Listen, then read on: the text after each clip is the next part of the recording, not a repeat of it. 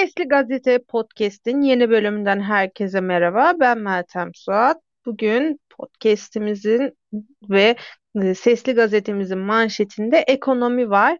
Öncelikle e, dünkü bölümümüzde de bir kez daha vurguladığım gibi bu bölümün de başlangıcında tekrar vurgulamak istiyorum. E, biliyorsunuz pazar günü sandığa gideceğiz. Son son dört günümüz kaldı seçim için ve bu seçim çok önemli arkadaşlar ve sevgili dinleyiciler e, biliyorsunuz Erzurum'da yaşananları dün konuştuk ama tekrar tekrar hatırlatmak istiyorum. Pazar günü bu işin ilk turda bitmesi lazım. O yüzden pazar günü ne olursa olsun bu işi ilk turda bitirmek için sandığa gidelim. Gazetemizin manşetinde bugün ekonomi var. Bugün herkes e, tabii ki öncelikle seçim sonuçlarını merak ediyor elbette ve anketler dışında da başka işaretler var mıdır? Hem yurt içinde hem yurt dışında diye insanlar göz, gözlemliyor. Ama bugün sosyal medyanın gündeminde özellikle borsadaki hareketlilik vardı. Borsada bugün özellikle Anadolu Efes, Koç ve İş Bankası hisselerinin yükselişi çok konuşuldu. Bu hisselerin yükselişini ve hareketliliğini seçim sonuçlarına yoranlar var. Cem sence öncesinde tahmin edebileceğimiz göstergeler var mıdır anketler dışında? E, Meltem, büyük sermaye sahibi şirketler büyük fonlar, büyük fonları yöneten şirketler müşterilerine karşı belirli sorumluluklara sahiptir. Yani bu işi ciddiye alırlar. Bir veri olarak, seçim sonuçlarına bir çıktı olarak seçimleri ele alırlar. Dolayısıyla bu müşterilerin beklentilerine cevap vermek zorundadırlar. Türkiye'de seçimi kim kazanır, ekonomi politikaları nasıl değişir, biz buna karşı nasıl pozisyon almalıyız, yatırımlarımızı nasıl yönlendirmeliyiz diye beklenti içinde olan müşterilerinizi hani yönlendirmeniz gerekiyor. Bunun için finans ve sermaye şirketleri böyle ciddi anketler yaptırırlar ve olasılıkları da seçenek olarak, olasılık olarak müşterilerin önüne sunarlar. Anket ve istatistik işinden anlayanlar e, bilir ki usulüne göre yapılmış bir anket hata payı içinde kesin sonucu verir. Bunu böyle bilmek lazım. Seçime de birkaç gün kala bu anketler yapılıyor. Kesin sonuca yönelik anketler yapılıyor. Son birkaç günde zaten e, bunların piyasaya düşeceğini tahmin ediyorum. Yani piyasa aktörlerinin hareketlerinden çıkan anketleri tahmin etmek de bir politik gözlem olabilir. Bu da bir politik gözlemin bir parçası olabilir. Şimdi borsadan bahsettim. Borsada özellikle büyük sermaye ve finans kurumlarının, bankaların hisse senetlerinin yükselişe geçtiğini görüyoruz. Bu yükselişi pek çok kişi piyasa Kılıçdaroğlu'nun kazanmasını satın aldı şeklinde yorumladı. Yani böyle yorumlayanlar oldu bugün. Gerçekten 22 Nisan'da 5000'lerden aşağı doğru bir düşüşe başlamıştı borsa. 4400'lere kadar gelmişti. Şimdi birkaç gündür bir toparlama görüyoruz. Özellikle belirttiğim büyük sermaye, büyük holdinglerde ülkelerde ve bankalarda. Piyasalardaki işaretleri birebir korelasyon şeklinde cevaplamak belki doğru olmaz seçim sonuçlarına yönelik ama bir sinyal olarak, altını çiziyorum bir sinyal olarak Kılıçdaroğlu için işlerin iyi gittiğini söyleyebiliriz. Ekonomi ve sanayi dünyasından bu konularda kesin bir şey duymak zordur genelde ama benim gözlemim onların da olası bir iktidar değişikliğine karşı pozisyon aldığını gözlemliyorum. Aslına bakarsan yabancı basın da birkaç ay önce Erdoğan'ın zafer kazanacağına yönelik yazılar çıkarıyordu. Genel eğilim bu yöndeydi. Ama şimdi bakıyorum Kılıçdaroğlu zorlayabilir, Kılıçdaroğlu'nun kazanması sürpriz olmaz şeklinde ifadeler var. Böyle bir dönüşüm var. The Economist dergisi bunun başını çekiyor.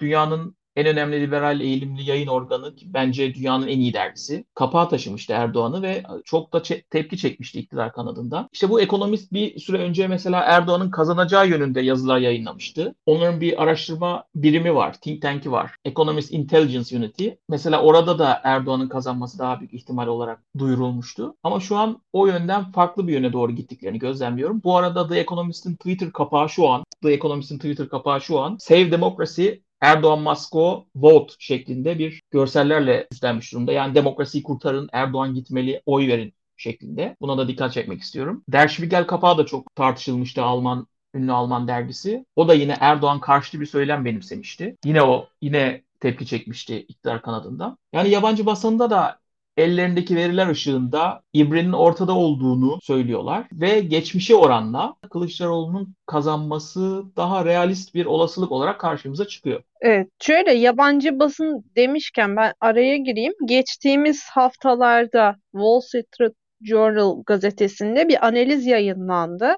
E, bu analizde diyor ki Türkiye'nin yaşadığı ekonomik kriz nedeniyle muhafazakar illerde bile Cumhurbaşkanı Erdoğan'a desteğin düştüğü ifadesi yer alıyor ve e, diyor ki biz diyor gidip diyor AKP'nin kalesi olarak görülen Kayseri'de bile diyor insanlarla konuştuğumuzda içinde bulundukları ekonomik çalkantı nedeniyle Erdoğan'a desteğin azaldığını görüyoruz diyor. Aynı senin dediğin gibi birkaç ay öncesine kadar birçok yabancı gazete ve dergi Erdoğan lehine e, yazılar ve analizler yayınlarken bir anda durum tersine döndü.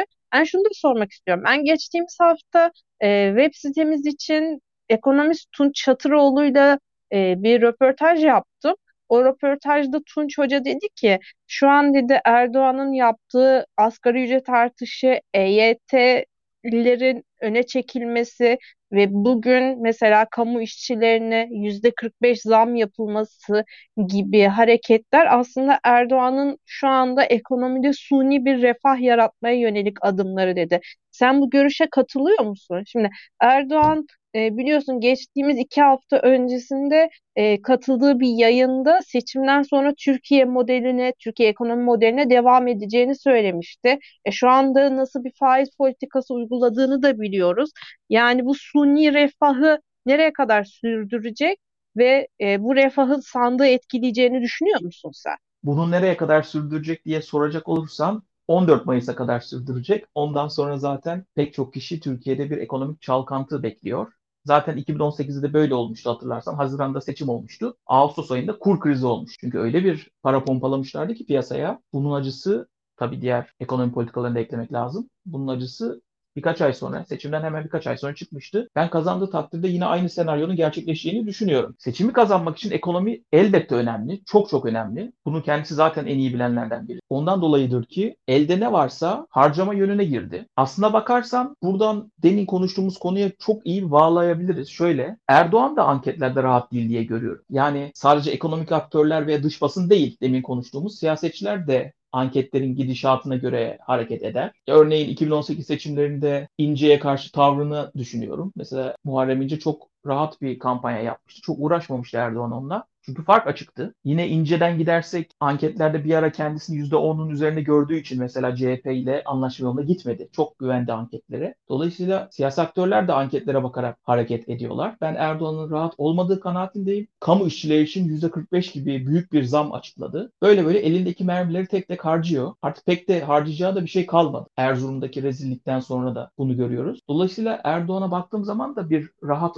olmadığını, önüne gelen anketlerden mutlu olmadığını, yaptığı hareketlerden, söylemlerinden, seçim kampanyasından böyle bir çıkarım görüyorum. Valla her seçim bir sürpriz oluyor. Bir sürpriz çıkış oluyor bir partiden. Bu seçimde de olacak diye tahmin ediyorum. Benim genel görüşüm zaten kafa kafaya olduğu şeklinde seçimlerin. Bir bizde bir laf vardır. En büyük anket sandıktır diye. Pazar günü gerçek anket sonuçlarını hepimiz görmüş olacağız.